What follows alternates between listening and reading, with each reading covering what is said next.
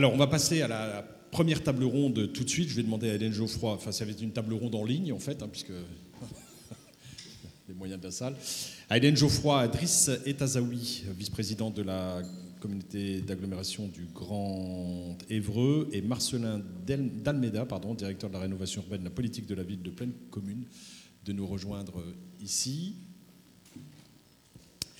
Et on va se poser la question de cette nouvelle gouvernance de la politique de la ville, avec, ça a été rappelé, une dimension intercommunale qui doit fixer un certain nombre, les intercommunalités doivent fixer un certain nombre de, euh, de préambules, un diagnostic du territoire, la définition d'orientation, l'animation, la coordination du contrat de ville, etc. Alors, ce qu'on va essayer de faire au cours de cette table ronde, c'est de répondre à un certain nombre de politiques. Comment, si vous en êtes arrivé là, s'est déroulé ce diagnostic sur votre territoire? La stratégie intercommunale a-t-elle procédé ou suivi l'élaboration des, orientations de chacune des communes? Quelles seront les natures de, l'impact de cette nouvelle gouvernance intercommunale? Il faut faire un certain nombre de questions autour de cela. Les nouveaux contrats de ville seront signés aussi par les... a priori, la ministre nous annonçait que des départements, des régions n'étaient pas forcément encore au rendez-vous euh, de, ces contrats de ville-là, mais par euh, d'autres organismes, la, Caisse des dépôts par exemple, les organismes HLM, des SEM de construction et de gestion des logements sociaux. Comment vous avez-vous euh, réussi à mobiliser les collectivités départementales et régionales? On pourra en faire un point et l'ensemble des acteurs utiles à l'élaboration de ces contrats de ligne. Enfin, pourriez-vous aussi nous témoigner des services de l'État, comment ils se, positionnent sur ce nouveau pilotage local et est-ce que les agents des services de l'État se montent en première ligne dans, le cadre de, l'élaboration de ces contrats de vie? Alors, je vais passer la, parole. Alors, on rappelle les règles, hein, une dizaine de minutes par, par personne. Euh, Hélène, je te donne la parole en premier. Merci, euh, merci bien. Donc j'écoutais avec beaucoup d'intérêt votre intervention euh, parce que c'est vrai que finalement nous attendons aussi beaucoup de la mobilisation du droit commun. Il me semble que c'est aussi un des enjeux de cette nouvelle gouvernance de la politique de la ville. Donc moi, je suis maire de, enfin, Damien quand même l'a rappelé, je suis maire de Vanvelin, donc dans la toute nouvelle métropole euh, lyonnaise. nous avons la particularité de ne plus avoir de département depuis le 1er janvier, en tout cas sur notre sphère, de 1er janvier 2015, et donc d'être dans une contractualisation qui a limité de fait le nombre de partenaires, un travail avec la région qui elle est prête à s'impliquer avec euh, aujourd'hui des échéances aussi proches, et qui est dans la réflexion finalement du niveau euh, sur lequel elle s'impliquerait, à savoir finalement peut-être regarder plutôt les quartiers d'intérêt régional que les quartiers prioritaires, et il y a une vraie réflexion sur les complémentarités entre métropole et région. Et puis, euh, du côté de, l'organisation, et puis après je viendrai un peu au questionnement pour vous les présenter, une volonté d'un travail euh, en collaboration entre les villes et la métropole. Alors il y a déjà une tradition de la politique de la ville euh, en région lyonnaise, hein, puisque nous sommes plusieurs villes en, ayant des secteurs politiques de la ville, dont le quartier de la Duchère sur la ville de Lyon, qui est la ville, centre. Et puis une euh, volonté finalement d'essayer de prendre en compte l'ensemble des politiques publiques. Alors nous allons décliner avec la métropole au niveau de chaque ville le contrat de ville, parce que nous voulons bien sûr en avoir les particularités. Et puis nous allons faire, alors j'ai entendu la ministre tout à l'heure nous dire ses réserves vis-à-vis du contrat de préfiguration. Je crois que nous rentrons dans les réserves qu'elle euh, annonçait, puisque nous faisons aussi un contrat, enfin nous sommes dans la réflexion d'un contrat cadre. La difficulté dans laquelle s'est retrouvée la métropole lyonnaise particulière, c'est que nous sommes, en devenant métropole au 1er janvier, nous avons eu la conjonction de beaucoup d'échéances en même temps, celle de nouvelles majorités, tu en parlais euh, l'an dernier, et puis d'une nouvelle organisation territoriale qui, prend du temps et qui explique. Euh, voilà. Mais enfin, nous voterons quand même dans nos villes nos contrats en juin. Alors, sur ce que ça peut euh, apporter, moi, j'aurais trois peut-être réflexions principales. D'abord, dire que on peut considérer que les contrats de ville, à ce niveau-là, sont un véritable levier pour régler un certain nombre de problématiques. Dans le contrat de ville, nous, avons, euh, nous en avons parlé, des signatures euh, prévues avec les bailleurs euh, sociaux, c'est-à-dire comment travailler à cette politique de logement euh, en l'intégrant dans un territoire plus vaste que celui des quartiers politiques de la ville. La solution ne peut pas être, nous l'avons tous dit sur nos villes euh, pratiquement, sur comment euh, diminuer le pourcentage de logements sociaux. C'est un objectif qu'on affiche assez clairement, nous en tout cas, dans nos villes, c'est-à-dire revisiter, alors j'ai entendu tes réserves, mais revisiter le pourcentage de logements sociaux et demander dans le cadre métropolitain, qui dépasse du coup celui de la politique de la ville, que les incitations soient faites sur les autres villes de la métropole pour construire du logement. Parce que la métropole, en tant que métropole, a développé des outils incitatifs à la construction et aux questions de logement social. Et c'est là que ce peut être une chance d'avoir un contrat de ville dans ce cadre métropolitain, parce que ça peut être un levier. Alors si, bien sûr, en plus, il y a les euh, contraintes de l'État, cela peut être euh, un élément important. Le sujet aussi euh, suivant sur lequel je voulais intervenir est celui euh, du désenclavement de nos villes, qui est une partie de droit commun, qui me semble-t-il n'est pas seulement le droit commun de l'État, mais le droit commun de l'ensemble des autres collectivités que l'on doit aussi décliner. On a des enjeux de désenclavement importants dans nos, villes, hein, de transport, y compris encore dans l'agglomération lyonnaise et dans la ville dont je suis maire.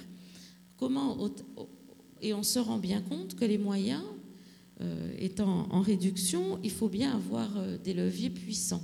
Et le contrat de ville signé par ce partenariat à niveau métropolitain en rue, les financements fléchés tels que celui du FEDER sont des financements qui peuvent permettre d'avancer sur nos infrastructures en mobilisant ce que moi j'appellerais, euh, j'y reviens, droit commun parce que je considère qu'un transport en commun, pour le coup, ça fait partir d'un droit, commun parce que vous faisiez les différentes euh, catégories. Hein, je vous écoutais avec intérêt. Et en même temps, avoir la possibilité, en le contractualisant dans la métropole, d'en travailler la faisabilité et de se retrouver finalement moins ville euh, tout seul. Autre élément sur lequel je voulais intervenir, c'est les questions des financements. Ça, c'est un sujet qui est euh, difficile et que nous devons tous vivre dans nos collectivités avec un certain nombre de baisses de dotation de l'État, tout ça en sachant que dans une ville comme la mienne, l'augmentation de la DSU a de fait euh, compensé la baisse. Euh, je suis une des rares villes peut-être concernée, mais je suis une ville très pauvre. On est une ville très pauvre. Du coup, la, DSU a compensé quasiment enfin, compensé la baisse de la dotation de fonctionnement. Ce qui n'empêche pas d'avoir des difficultés structurelles d'une ville de banlieue, ce qui n'empêche pas d'avoir toutes les difficultés financières qui préexistent. Donc je ne voudrais pas laisser croire que nous sommes prospères pour autant. Hein, on est la troisième ville la plus pauvre du département, l'agglomération du Rhône, la, enfin, la plus pauvre du département. Et en étant dans les 20 premières euh, au niveau de la DSU cible, on est quand même parmi les plus pauvres de France.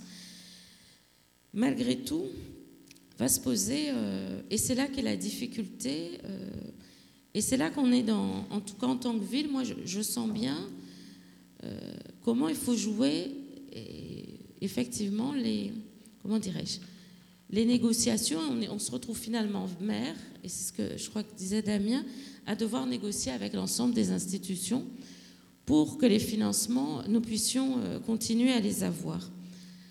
Alors, lorsqu'on a le filtre de la métropole. Quand on a le filtre de la, enfin le filtre de la métropole, on n'est plus dans le contrat direct. C'est finalement là peut-être que la difficulté que moi j'identifie aujourd'hui, c'est-à-dire que nous étions jusqu'à maintenant dans des contrats et des conventions que nous passions fortement partenariales, mais où nous avions finalement cette discussion plus directe euh, NPNRU, en rue, etc. En passant par un niveau métropolitain, ça veut dire que nous rentrons dans une discussion avec l'ensemble des autres maires de fait de l'agglomération et donc avec des intérêts qui peuvent être divergents. Alors comme j'ai promis, je vois bien qu'il me reste deux minutes, je voulais quand même apporter un, dernier élément. Moi, j'ai quand même, et j'ai entendu la ministre tout à l'heure, euh, je me dis que la métropole peut être une chance pour avoir accès à ce droit commun et à le stabiliser. Je crois que l'enjeu, en tout cas, et moi, c'est la discussion pour le dernier partenaire qui est l'État, en tout cas, euh, c'est l'enjeu de comment nous stabilisons. Nous sommes sur des politiques publiques qui sont expérimentales ou qui se veulent expérimentales sur la politique de la ville tout en durant depuis longtemps. C'est-à-dire qu'à la fois, on nous demande de nous renouveler régulièrement dans ce que nous présentons dans nos contrats. Parce que nous sommes politiques de la ville, nous devons être spécifiques. et en même temps ça devient une forme de droit commun déguisé. Et c'est là que l'enjeu, et je crois peut être euh, la force des contrats qu'on signe, en tout cas c'est la volonté à laquelle j'essaie d'inscrire la métropole, c'est qu'on stabilise des sujets qui de fait deviendront du droit commun parce que ce sont des politiques publiques utiles. J'ai la question de l'éducation avec tous nos programmes de réussite éducative par exemple sont des sujets sur lesquels il faut que nous changions de braquet. Les questions du périscolaire aujourd'hui dans lesquelles nous sommes euh, avec la politique de la ville très, enfin avec la, question des rythmes scolaires très engagés avec l'éducation, pose aussi question sur les façon dont nous devons retravailler avec l'éducation qui devient une partie des contrats de ville aujourd'hui. Nous ne pouvons pas rester de fait des payeurs, et c'est peut-être là que sera la force de la métropole, avec ces acteurs de l'État et ne pas avoir de prise finalement sur ce que s'y décide et ce qui s'y fait. Comme j'ai vu que mon temps est écoulé, je m'arrêterai là, mais je veux bien poursuivre les échanges euh, ensuite. On, va, euh, on aura peut-être des questions-réponses euh, à la suite. On, pose les, on, pose le cadre avec la particularité effectivement de, de Vaux-en-Velin qui est dans, une toute nouvelle métropole et qui a aussi, il faut bien le dire, une, grande habitude du travail. C'est une des agglomérations qui fonctionne bien en intercommunalité depuis de nombreuses années. Donc c'est une particularité de, ce territoire. On va changer de, de lieu. Maintenant, on va aller dans l'heure avec euh, Driss Etazaoui, vice-président de la communauté d'agglomération du Grand Évreux, qui va euh, répondre aussi à ces questions posées autour de, cette nouvelle gouvernance des contrats de ville. Merci Monsieur le Président et bienvenue dans le département de l'Eure. Je salue également euh, l'ensemble des élus présents dans cette salle ainsi que les services qui sont aussi présents et les partenaires. un mot d'introduction d'abord pour dire que je me réjouissais de l'annonce ou en tout cas de la communication de la ministre qui dit que la date du 30 juin n'est plus une date butoir, mais qu'elle devient un horizon. Donc moi, je, je de voir l'exercice, enfin, cet horizon s'éclaircir. Je pense que ça pourra rassurer un bon nombre d'élus, mais également beaucoup de services, que de savoir que ce calendrier qui était violemment contraint ne l'est désormais plus, mais qu'il faut également euh, garder la, mobilisation, en tout cas une mobilisation euh, importante autour de ce contrat il était difficile, je veux dire, en tout état de cause, et c'était, on a eu ces, échanges avec la secrétaire d'État et on a ces échanges aussi entre nous, euh, quand on considère finalement qu'on n'a pas de visibilité sur ce que sera la dotation de la politique de la ville en 2016, quand on considère, on n'a même pas les critères euh, d'établissement de cette nouvelle dotation, quand on considère également qu'au jour d'aujourd'hui, ça a été dit tout à l'heure, on n'a pas encore identifié les moyens de droit commun, que ce soit les moyens du département, ceux de la région, ceux de l'intercommunalité ou ceux de la commune, c'était aussi compliqué de construire un contrat, en tout cas un programme d'action adossé sur des moyens financiers au 30 juin sans compter aussi l'absence de visibilité sur euh, la participation, en tout cas les cofinancements ou contreparties financières pour l'ensemble des signataires du contrat de ville. écoutez, c'est une bonne nouvelle et euh, moi je, pense j'en suis très content et dès que je termine, je passe un petit coup de fil à la direction politique de la ville d'Evreux pour leur communiquer la bonne information et leur dire écoutez, vous pouvez travailler maintenant avec beaucoup de sérénité. Évreux, ville capitale, ville préfecture, euh, vous êtes peut-être un certain nombre à l'avoir découvert à travers euh, un reportage, celui d'M6, ces zones interdites, euh, qui a traité des quartiers, des quartiers sensibles. Donc, la tribune qui m'est donnée aujourd'hui me permet de, rétablir un petit peu de vérité dans, ce qui a pu être dit, hein, comme dans beaucoup de ce type de reportage finalement, c'est l'équation de, toutes les peurs, des amalgames, enfin en tout cas une représentation fallacieuse de ce qu'est la réalité de la représentation de nos quartiers et, de nos villes. Donc je, voulais aujourd'hui le, dénoncer, en tout cas parmi vous, et de dire qu'effectivement, on ne peut que s'élever contre euh, l'image que l'on renvoie euh, des quartiers que l'on connaît bien et dans lesquels on, se plaît à vivre, même si effectivement on ne se voile pas le face et qu'on sait qu'il y a des grandes difficultés. Donc Évreux, département de l'Eure, ville-préfecture au sein de la région Haute-Normandie, qui deviendra bientôt plus qu'une région, une seule euh, Normandie, avec la réunification des deux. Commune de 50 000 habitants au sein d'une agglomération de 90 000 habitants, une commune centre, donc un poids démographique important, un poids urbain important, un poids économique important, dans une agglomération plutôt rurale, hein, puisque la deuxième commune après la ville d'Évreux est une commune de 8 000 habitants, donc vous voyez le décalage. Donc en matière de politique de la ville, la faire comprendre à l'ensemble des élus de la ruralité, vous imaginez un peu la difficulté. La euh, politique de la ville, c'est un peu un ovni pour une commune de, ou une bourgade de 300 ou 400 habitants ou des communes de 4000 ou 5000 habitants. Évreux, c'est également trois quartiers prioritaires au regard de la nouvelle géographie prioritaire. Alors, dans le cadre du CUX, avant, c'était 27 000 habitants. Aujourd'hui, on est redescendu avec un resserrage de la géographie prioritaire à 14 000 habitants et, trois quartiers, ce qui représente grosso modo 13 à 14% de la population communautaire. Alors, vous nous avez demandé de parler, une fois que j'ai posé un petit peu le contexte et le cadre, euh, les questions liées à la gouvernance et des rapports que l'agglomération, l'intercommunalité entretient avec euh, la ou les communes qui sont en politique de la ville. Alors j'ai également cette particularité, c'est que je suis élu euh, sur la ville d'Evreux, mais je dirige également les services de la cohésion sociale et de la politique de la ville dans une autre agglomération, en région parisienne, et je salue Catherine Renaud, maire de Chanteloup-les-Vignes, pour qui je travaille aussi. Donc voilà, et euh, on a, donc je, parlerai un petit peu des deux, si vous le voulez bien, parce que les représentations sont totalement différentes entre cette agglomération plutôt provinciale et euh, l'agglomération où je travaille, j'y suis salarié, qui est une agglomération urbaine, euh, parisienne. Et de mettre les deux, finalement, et constater la symétrie entre les deux, n'est pas, pas inintéressant.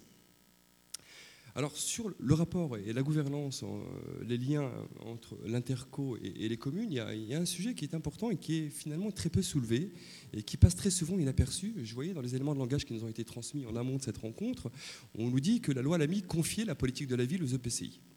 Alors non, la politique de la ville est une compétence obligatoire des EPCI. Elle l'était avant, elle continue à le devenir maintenant la nuance qui est une nuance de taille, qui est une nuance importante, issue de la loi MAPAM, c'est la suppression de l'intérêt communautaire en matière de politique de la ville. Et c'est éminemment important parce que ça pose tout de suite la gouvernance. À partir du moment où vous dites aux communes que la loi dit que la politique de la ville est une compétence exclusive de l'intercommunalité et que les communes en sont donc définitivement dessaisies, que seule l'interco est habilitée à l'exercer. Euh, et vous avez posé le cadre législatif, et normalement les choses devraient être claires. Alors je sais que ce qui se passe dans le texte ne se passe pas toujours dans la réalité, et que c'est toujours compliqué pour un maire ou pour des maires de lâcher du lest ou des compétences qui étaient, euh, qui étaient les leurs. Néanmoins, aujourd'hui, euh, bon, les choses sont ainsi.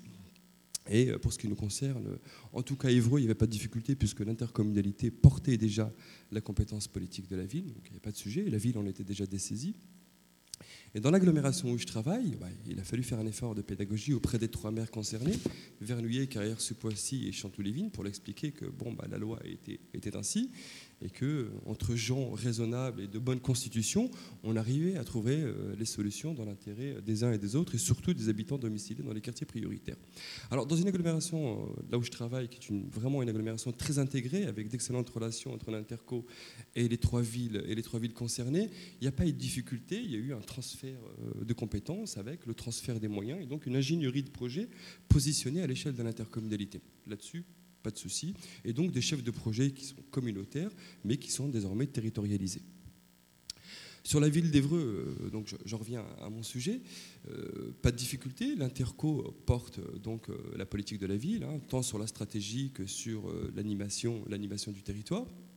Alors elle assure, elle assure la mise en œuvre, le suivi et l'évaluation du, du, contrat de ville. Donc là-dessus, pas de, pas de difficulté. Les difficultés, c'est plutôt et en plus, enfin, une chose qui facilite aussi, c'est que quand le maire est également président de l'intercommunalité, en matière de gouvernance, généralement, à moins qu'il ne soit pas d'accord avec lui-même, les choses se passent également plutôt bien. Donc sur la ville d'Evreux, effectivement, pas de souci. Les, limites, nous, en tout cas, que, l'on rencontre sur, sur le territoire communautaire, ce sont euh, les limites qui tiennent aux échelles de compétences. Aujourd'hui, vous le savez, sur le contrat de ville, euh, et pour tous ceux qui, qui pilotent la politique de la ville, que ce soit en tant qu'élu ou en tant que service, parce que les deux sont vrais. La, vraie difficulté, c'est qu'aujourd'hui, nous sommes les animateurs des politiques publiques et nous visons à territorialiser ces politiques publiques et faire en sorte de bien mieux les territorialiser en les donnant un petit peu plus de moyens. Et pour ce faire, on est obligé de s'appuyer, finalement, que ce soit l'élu ou que ce soit les services, de s'appuyer sur, pour les services, les directions de droit commun, et puis euh, pour l'élu, bah, les délégations de droit commun aussi. Et donc tout l'exercice consiste à dire à ses collègues élus ou à ses collègues services, écoutez, il faut absolument que vous soyez impliqués et bien impliqués dans ce qui est euh, la bienveillance, ou la nécessité d'être bienveillant, à donner plus à ceux qui ont le moins. Donc la, difficulté, elle est vraiment là. Et cette difficulté, nous, sur le territoire d'Evreux, mais également sur le territoire des deux rives de Seine, euh, l'idée qui a prévalu, c'était d'impliquer les élus concernés. Parce qu'impliquer les élus concernés, l'ensemble des élus concernés à l'élaboration du contrat de ville, tant sur le volet diagnostic que sur l'identification des enjeux et la détermination des orientations stratégiques, l'idée c'était d'impliquer les élus, parce qu'impliquer les élus, ça permettait d'impliquer les directions qui étaient derrière aussi. Ça paraît rien comme ça d'impliquer les directions, mais c'est absolument nécessaire, parce que demain, ce sont les directions qui établissent aussi, qui présentent les budgets, et si vous ne voulez pas qu'ils omettent ou qu'ils oublient, par mégarde, d'inscrire des moyens supplémentaires pour les quartiers prioritaires, vous mieux les avoir avec soi. Donc l'idée qui a prévalu et sur l'agglo des deux rives de Seine et sur l'agglo d'Evreux, c'est de dire le président confie, je ne sais pas si... Euh, non, c'est bon. Le président confie une lettre de mission aux élus concernés. On a trois piliers de la loi, vous les connaissez, j'y reviens pas. Et euh, je ne sais pas s'il y a peut-être un problème de son, je ne sais pas si vous continuez à m'entendre. Ouais. Un... faut mettre un peu plus fort.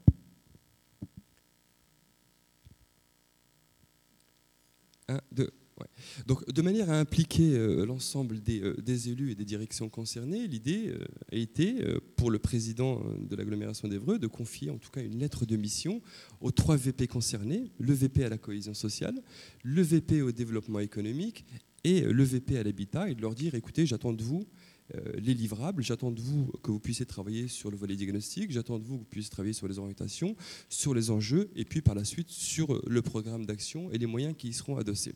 Donc ça permettait effectivement de sensibiliser, de mobiliser les élus sur la question euh, de, la politique de la ville, hein, sur l'élaboration du contrat de ville et ses enjeux, et puis de mobiliser aussi les services derrière. Ensuite, euh, dernière limite, enfin plutôt là pour le coup une vraie limite, un, écueil, c'est la question de l'articulation entre les compétences villes et les compétences communautaires. Puisqu'aujourd'hui, vous le savez, euh, la ville porte encore un certain nombre de compétences euh, liées à l'action éducative, liées à la stratégie territoriale de sécurité et de prévention de la délinquance, liées à la santé à travers le contrat local de santé. Et donc toute la difficulté, c'était de rassurer euh, les élus municipaux pour le coup et les services municipaux pour le dire comment est-ce qu'ensemble on allait bien travailler et comment est-ce qu'on allait articuler finalement l'ensemble des dispositifs contractuels et conventionnels qu'on allait raccrocher au contrat de ville. Donc il a fallu faire beaucoup de pédagogie sur le, sujet. Et à partir de là, il n'y avait pas de difficulté, hormis une deuxième difficulté qui était celle de la synchronisation dans le temps, puisque aujourd'hui, euh, en tout cas pour l'agglomération d'Evreux, quand il a fallu travailler sur le volet prévention de la délinquance du contrat de ville, la ville d'Evreux avait euh, déjà travaillé sur sa stratégie territoriale de sécurité et de prévention de la délinquance, donc il fallait en prendre acte et l'intégrer au contrat de ville. Par contre, la commune allait travailler sur le projet éducatif global. Et du coup, là, ils se nourriront euh, des groupes thématiques et donc des travaux qui auront été réalisés dans le cadre du contrat de ville pour nourrir finalement le projet éducatif global. Alors, on me fait signe que le temps qui m'est imparti euh, est déjà. Ça passe extrêmement vite. Donc, si vous avez des questions, naturellement, je me tiens à votre disposition. Merci. Bien, merci euh, Driss Tazaoui de, de ce témoignage d'Evreux. C'est vrai que quand c'est le président de la ville-centre qui est président de l'intercommunalité, ça va mieux. C'est pas forcément vrai euh, pour les communes qui sont euh, pas de la ville-centre. On a quelques témoignages dans ce sens. Je vais laisser la parole maintenant à Marcelin Dalmeda, euh, qui est directeur de la rénovation urbaine et de la politique de la ville à Pleine Couronne, hein, dans le 93. On revient. pleine Commune, pardon. Pleine Couronne, c'est où ça? N'existe pas Pleine Commune, pardon. Cour Couronne, oui, il y a plein de choses. donc on revient dans, dans la région parisienne, dans Seine-Saint-Denis. Pareil, même question. Comment tout ça se passe sur votre territoire? Euh, oui, bonjour. bonjour à tous d'abord. Euh, effectivement, bon, Pleine Commune, c'est un peu euh, un territoire particulier, je dirais. tous les territoires sont particuliers, vous allez me dire. mais il y a 260 000 habitants en quartier politique de la ville sur 410 000. donc ça fait effectivement, ça fait masse. et c'est une caractéristique du territoire, effectivement, qui regroupe au nord de Paris neuf communes euh, qui sont effectivement euh, souvent cités, je dirais, euh, au niveau des quartiers prioritaires. Il y a les 4000, il y a un certain nombre de, quartiers bien connus. on l'est peut-être un peu moins que Vaux-en-Velin. On, l'est peut-être moins que, que Vaux-en-Velin, qui a été historiquement souvent cité, mais c'est vrai que bon, Pleine Commune un territoire, je dirais, sensible et, toujours un petit peu regardé en, termes de, politique de la ville. Historiquement, il y, a, des raisons. Hein. progressivement, la population ouvrière s'est amassée effectivement sur, euh, sur ce territoire euh, dans des conditions où il y a d'abord eu des bidonvilles, ensuite une désindustrialisation, j'ai entendu ça tout à l'heure. Euh, par la suite, la réalisation sur des terrains vacants de, de grands ensembles sont réellement un urbanisme travaillé. Et puis, les conditions de, vie se sont dégradées euh, au point effectivement d'arriver quand même à une situation assez critique euh, entre la, chute des emplois à la fin des années 70 et puis les conditions de vie des populations qui se sont dégradées, notamment dans les quartiers qui sont devenus prioritaires par la suite. Ce qui explique d'ailleurs qu'on a été dans tous les trains de, mesures politiques de la ville, vous les citiez tout à l'heure, avec tous les acronymes qu'on connaît. les acronymes se succèdent. Je ne sais pas si les résultats sont forcément à la hauteur. Donc euh, un territoire quand même en difficulté, hein, avec un revenu médian par exemple par unité euh, d'habitation qui est moitié moins que l'île de France, hein, à 11 000 euros pour 22 000 au niveau de l'île de France, euh, des quartiers prioritaires qui représentent 66% de la population, hein, je le disais, donc c'est quand même extrêmement sensible. Euh, je ne vais pas en dire plus sur le territoire, il ne faudrait pas le stigmatiser non plus. Hein. C'est un territoire euh, où il fait bon vivre, mais même s'il a ses difficultés, qui a une grosse animation, euh, enfin une grosse activité culturelle, associative, qui essaie de se, battre et se débattre aussi dans ces problèmes-là, et qui, par sa jeunesse, etc., présente quand même beaucoup, beaucoup d'atouts. En, tout cas, au niveau des contrats de ville, on a reçu, je dirais, les nouveaux dispositifs plutôt d'une manière positive, en se disant qu'effectivement une approche globale, même si euh, M. Kirsbaum l'a rappelé, euh, la notion de droit commun, n'est pas nouvelle, euh, certainement, mais une approche globale est quand même toujours intéressante. pour, être plus clair sur l'île de France, ça a démarré avec les contrats de développement territoriaux, puisque la Société du Grand Paris avait mis en place un dispositif transport important et une série contractuelle avait été mise en place avec aussi les, les, les communautés d'agglomération en vue effectivement de préciser les modalités de réalisation des gares, gares contre euh, réalisation de logements sociaux. Hein, ça a été euh, dans les années 2012 un, des grands champs de travail. Euh, on a souhaité par la suite effectivement y adjoindre un volet social parce qu'il ne suffisait pas d'aborder le dur et, de faire effectivement des logements autour des gares. Hein, il y a 70 000 logements sociaux qui manquent au niveau de l'île de France hein, annuels. on a souhaité effectivement qu'il y ait déjà une approche sociale sur les problématiques qui se posaient. L'État n'a pas souhaité le faire puisque euh, ce contrat avait pour vocation d'être dans le dur, ce qui est à notre avis un, défaut. Pour autant, euh, ça a permis de, de créer les conditions, je dirais, d'une réflexion commune entre les villes et l'agglomération, euh, puisqu'on a mis en place dès ce moment-là, donc dans les années 2012, des groupes de travail sur différentes thématiques qu'on a retrouvées ensuite dans le contrat de ville, qui ont permis effectivement d'avoir un échange entre professionnels, mais aussi entre élus, puisqu'on a doublé ces, groupes de travail euh, de, groupes euh, de pilotage politique, ce qui permettait de faire des restitutions et d'avoir euh, un échange assez croisé. Quand le, territoire a été déclaré préfigurateur vis-à-vis de l'ensemble du dispositif, assez naturellement, on a pu enclencher, je dirais, continuer le travail qui avait pu être fait. La situation, puisqu'on parlait des, services d'État tout à l'heure et de leur appréciation un peu du droit commun, la, situation vis-à-vis des services d'État était euh, assez complexe. Eux-mêmes ont découvert un système euh, qui leur semblait un peu, étranger. Euh, on a eu le sentiment, en tout cas, que la politique de, dite de droit commun qu'ils devaient mettre en œuvre euh, leur tombait un peu dessus. Euh, et effectivement, j'ai bien, bien eu le même sentiment que M. Kirzbaum quand il parlait euh, d'une logique verticale qui semblait toute naturelle à ces services-là et un fonctionnement horizontal, ce qu'on appelle en mode projet, qui était quand même plus, plus délicat. Alors il y avait plein de bonnes volontés, on a pu travailler au gré d'ailleurs des acteurs qui ont changé, hein, parce que ça a duré plus d'un an cette histoire, euh, on a pu progressivement réussir à établir des indicateurs de situation sur le territoire, hein, dans les cinq systèmes qu'on avait abordés, euh, des indicateurs de moyens et puis euh, des objectifs en termes de, de résultats à venir.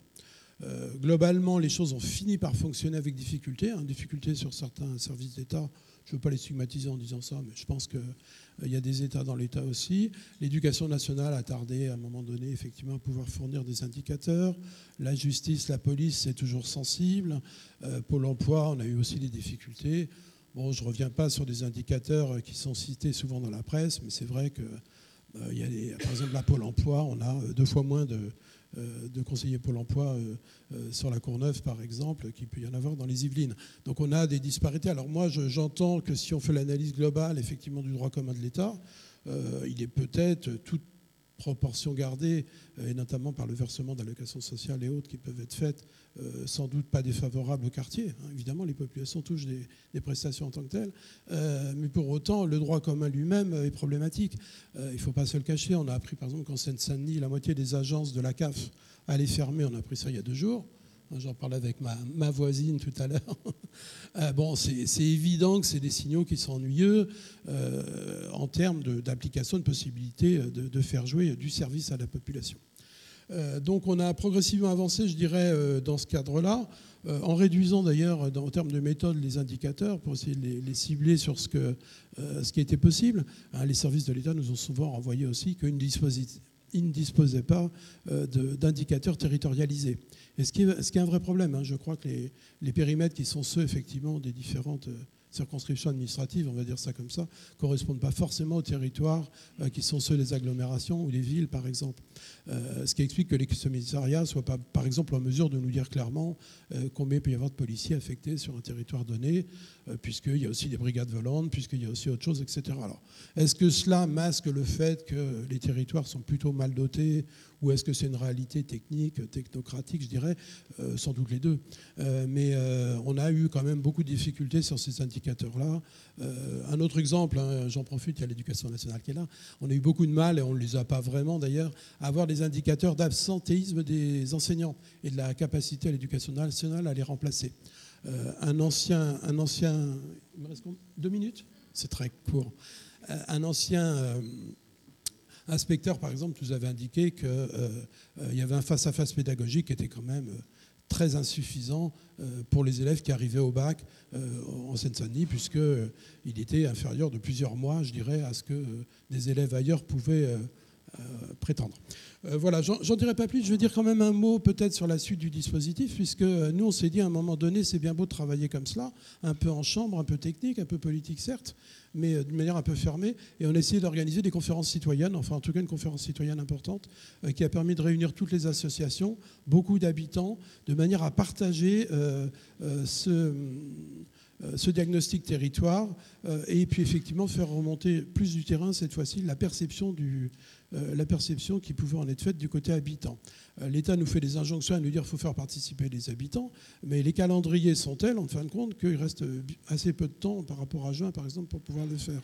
Euh, je rappellerai, par exemple, euh, qu'on a eu, nous, les quartiers politiques de la ville, seulement il y a, un an, enfin, donc fin 2014, les quartiers rénovation urbaine seulement euh, quelques mois plus tard, deux, trois mois plus tard, en, décembre, je crois, euh, et les dotations, viennent de les connaître. Alors c'est un peu difficile, d'autant plus qu'on doit dans le même temps pouvoir répondre aux associations à leurs besoins de financement et donc lancer les appels à projets, selon une ancienne formule d'ailleurs, et on a bien du mal à l'articuler par rapport effectivement aux orientations d'un contrat de ville qui est en train de sortir euh, sur les axes stratégiques, mais dont les axes particuliers, les axes opérationnels, euh, vont être euh, seulement établis, vraisemblablement, on l'espère avant fin juin, mais là aussi, c'est des délais très tendus qui rendent les choses un peu délicates. J'arrêterai là pour respecter le temps, mais il y aurait beaucoup merci, de questions. merci de, de, respecter ce temps de parole. On va passer un, un échange avec la salle d'une dizaine de minutes. Alors, soit c'est des questions que vous voulez poser aux personnes qui sont ici sur la tribune, soit vous pouvez témoigner, mais de manière relativement courte, hein, pour pas qu'on dépasse les, les délais. Euh, j'entends qu'a priori, il n'y a pas de problème insurmontable, si ce n'est euh, celui du temps, euh, a priori, sur les, sur les trois témoignages que nous, que nous avons eus. Et, vous avez été rassuré par les propos de la ministre qui disait que le 30 juin n'était pas une date, une date couperée, mais un horizon et qu'on pouvait le dépasser. Donc ça va peut-être effectivement soulager le travail des équipes. Est-ce qu'il y a des demandes d'intervention? Non? Ça viendra en cours de la matinée, vous vous rattraperez pour la table ronde après, c'est ça? Bien, bah écoutez, s'il n'y en a pas, on va pas, va pas en faire. Euh, je vais tout de suite appeler euh, euh, les participants de notre deuxième table ronde. François Pupponi, qui est député maire de. Ah, pardon. Ah, il y, a une question là. Allez. on a encore trois minutes avant la deuxième table ronde, comme ça on aura rattrapé l'oreille. Tu peux donner le micro, s'il te plaît Ou Aïda, je sais pas. Passer le micro. Si vous voulez bien vous, vous présenter pour qu'on puisse noter après qui, qui a posé les questions. Étienne euh, Varro, chef de projet euh, en Seine-Saint-Denis et membre du CA de l'IRDSU. Euh, moi, c'était plus pour amener un petit peu de controverse par rapport à ce que vous disiez, monsieur Etazaoui, sur politique de la ville, compétence exclusive des intercos. à ma connaissance, la loi ne dit pas ça.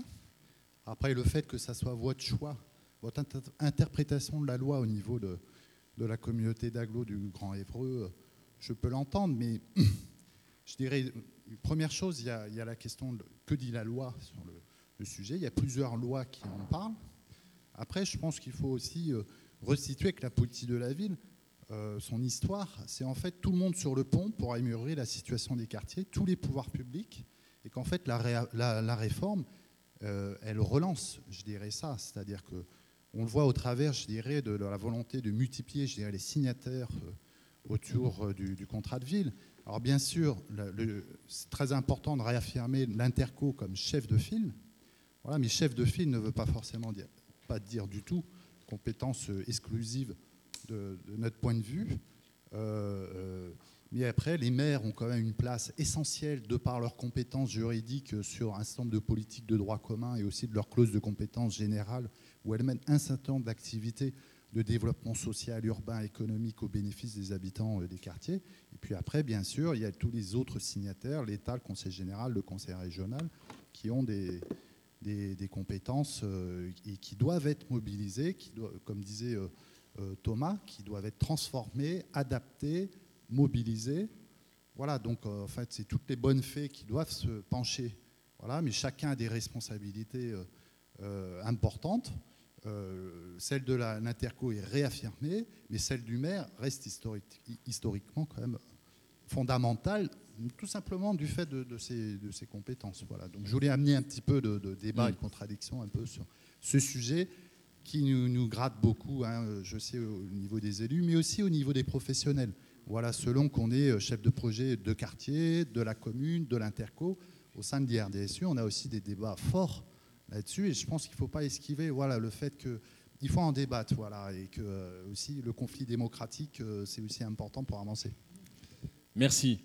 Juste oui, juste un mot, parce que le sujet est vraiment pas inintéressant. Et c'est vrai que de là où on se situe du côté de la table, l'interprétation des dispositions légales varie. Mais il y, a deux principes qui régissent les EPCI, le principe d'exclusivité et le principe de spécialité. Le principe d'exclusivité, c'est ce à quoi nous renvoie la loi MAPAM et la suppression de l'intérêt communautaire. Sur l'interprétation, à partir du moment où vous n'avez plus à définir l'intérêt communautaire en matière de politique de la ville. À partir du moment où la politique de la ville est une compétence obligatoire des EPCI, vous additionnez ces deux dispositions, l'interco, l'interco exerce pleinement et définitivement la compétence politique de la ville. Et à mon sens, les communes en sont dessaisies. C'est en tout cas l'interprétation que j'en fais, mais je ne sais pas si la loi laisse une grande marge de manœuvre à l'interprétation de ce qu'elle dit. C'est la première chose. La deuxième, effectivement, et vous avez raison, sur la compétence des communes, que dit cette fois-ci la loi Lamy? Elle dit que la stratégie s'élabore à l'échelle de l'intercommunalité, mais que les communes restent maîtres d'œuvre des opérations qui relèvent de leurs compétences sur leur territoire. Donc là-dessus, il n'y a, a, a pas de sujet, il n'y a pas de difficulté. Mais, euh, enfin, euh, c'est euh, l'aglo a la maîtrise d'ouvrage, les communes et les maires ont la maîtrise d'œuvre. Je me souviens une fois, j'avais dit un gros mot à un DGS d'une commune qui était la commune de Chanteau-les-Vignes, en disant, parce que j'avais repris ce qu'avait dit François Lamy dans la presse, il a dit l'interco, grosso modo, réfléchit et décide, et le maire, pour la faire courte, hein, je fais un raccourci et je provoque un dessin, et le maire fait. Voilà. La maîtrise d'œuvre, c'est la ville, la maîtrise d'ouvrage, c'est la François Oui, juste pour, pour compléter et réagir un peu. C'est un débat qui euh, existe au niveau de la politique de la ville depuis des années et qui n'a pas été complètement tranché par la loi Lamy. Parce que la volonté du ministre était de dire on transfère à l'interco. À un moment, et la, volonté des députés et des parlementaires, c'était de dire il ne faut pas dessaisir le maire de sa responsabilité. Donc on est arrivé à une rédaction de la loi Lamy qui dit ce que vous dites, c'est-à-dire globalement, il faut le faire ensemble, le maire reste le pilier autour duquel euh, tout ça doit se faire. Juridiquement, après, il y a la loi MAPAM, sauf que qu'est-ce que c'est que la politique de la ville et comment on définit une compétence de politique de la ville? Il y en a qui vont dire bah, la politique de la ville, c'est euh, uniquement euh, s'occuper un peu euh, de contrats de ville. D'autres qui vont dire non, c'est toute la. Que la politique de la ville, c'est tout. Si on dit que les intercomités sont compétents dans la politique de la ville, ils s'occupent d'éducation, de culture, de sport, ils apprennent tout. Donc après, il y a un problème de définition de ce que c'est que la politique de la ville. Bon. Toutefois, mais, il y a une volonté très forte d'aller vers l'interco. Moi, j'ai toujours dit que ça pouvait être dangereux parce qu'il faut le faire là où les gens sont d'accord pour le faire. Il ne faut pas l'imposer. Enfin, il ne faut pas dessaisir d'une manière autoritaire les communes d'une compétence euh, qui nécessite une, une, présence sur le terrain forte.